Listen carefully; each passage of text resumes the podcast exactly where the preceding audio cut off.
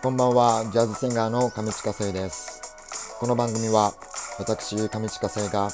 その日の出来事や感じたことを、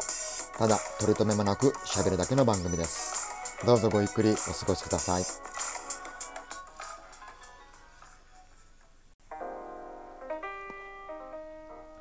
さあ、えー9月22日の火曜日、大人のほうれん草上近生です。えー連休最終日の今日はですね、えー何気になんかね、連休のせいか気づいたらもう火曜日なんですが、えーそんな最終日は、え秋分の日ですね。昨日があの敬老の日で、え今日が秋分の日の、え連休になってるんですが、えー暦上では夏から、え秋に変わる日になっております。はい。えー思い起こせば今年の夏は皆さんいかがでしたか？ね？なんかじっと過ごしていたつもりなんですがなんかどっか必死な気持ちをこうなんか抱えていたなんていう人も多いんじゃないのかなと思います。ね？なんかもう夏らしい思い出っていうのはいろいろなイベントも中止になっちゃったのでことごとく、えーなくなってしまってなんかもう印象に残ってるのはもう毎日のうだるような暑さだったりあとはもう場所によってはですね、えーもうけたたましい雨が降るとか、えーそんなイメージが強いんじゃないかなと思います。もうマスクもねもうコロナの関係でマスクしないといけないからでもなんかもう息苦しくて歩いててもねなんかもうちょっとつい外しちゃったりとかすることもあると思うんですがまあ街もですねなんかどっかこううつむいた感じの静かな佇まいだったりとかするんです。なんかそんなイメージばっかりですね。まあでもそんな夏もですねえっ、と今日でおしまいで、えー明日から、えー気分を変えて秋に入りますっていう、えーそんな、えー秋分の日になるんですが、まあ、急に変わることはまあないと思うんですけどでも少し気温が下がってくれただけでも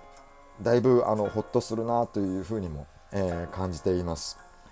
そうなのでまあこれからまたどんどんどんどんあの寒くなっていくんですが、まあ、それよりもですねあの何気にあの連休らしい連休は今回が今年は最後なんですよね。あとは、えっと、11月ぐらいに、えっと、勤労感謝勤労感謝の日があって、えーそれぐらいの連休で何が言いたいかというと 10月の連10月の休みが7月に持ってから持ってかれちゃったんですよね。そう。なんかもうねそれがねなんかあの7月の頃にはなんか10月連休あの休みがないんだってみたいなことを軽々しく言ってたんですがいざそんな時期がこれからやってくると思うと なんか嫌だなみたいな、えーそんな感じがしてるんですけれども。そう。10月に休みがなくなっちゃうのってなんかね。なんか入れてくれないですかね、えーそんな感じで、えー今日は秋分の日でした。連休、えー最終日お疲れ様です。明日から皆さん頑張ってください。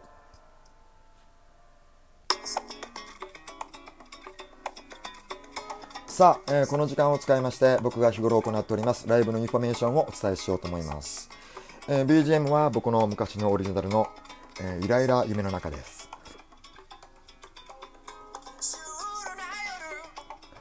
さあ、えーライブのインフォメーションは10月からの、えースタートのものになります。えーカフェ十ヶ丘プラザ南口店の店頭ライブが、えー10月4日の、えー第1日曜日から、えー再開となりました。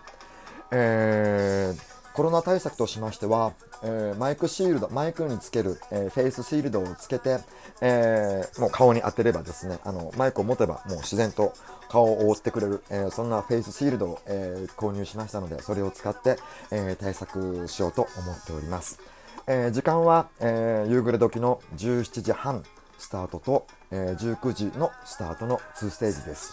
えーもう10月だいぶ過ごしやすいと思いますので、よろしかったら皆さん10月まで遊びに来てくださると嬉しいです。よろしくお願いします。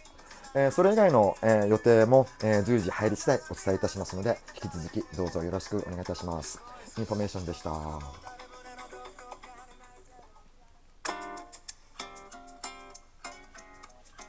さあ、えー、9月22日の火曜日、えー、大人のほうれん草後半に行きます。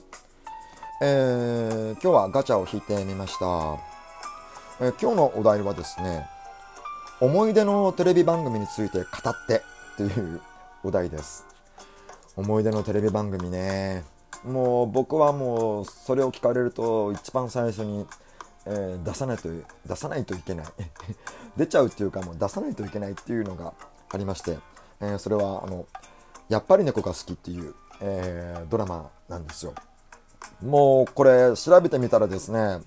1988年だって 放映されていたのが。もう今から32年前ですね。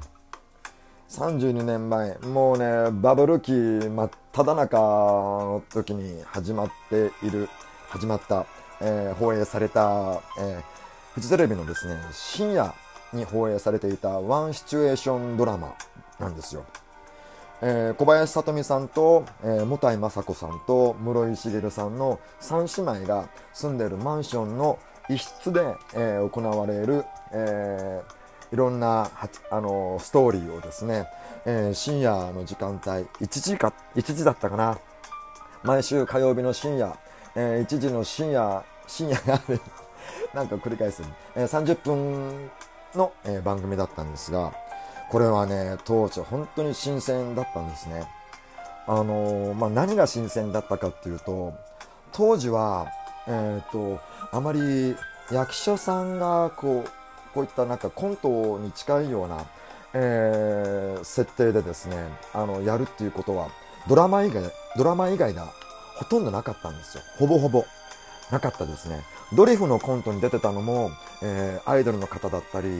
歌手の、え、方が、え、やっていたので、役者さんはあくまでもドラマとか、えー、というようなイメージがあった、そんな中にですね、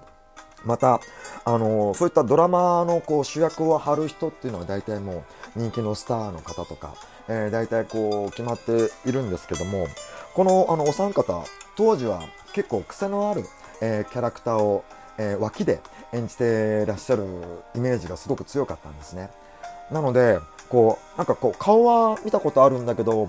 名前が浮かばないなっていうような、その、あの、それぐらいのイメージの、えー、女優さんたちを、えー、集めて、えー、深夜にドラマをやったんですよ。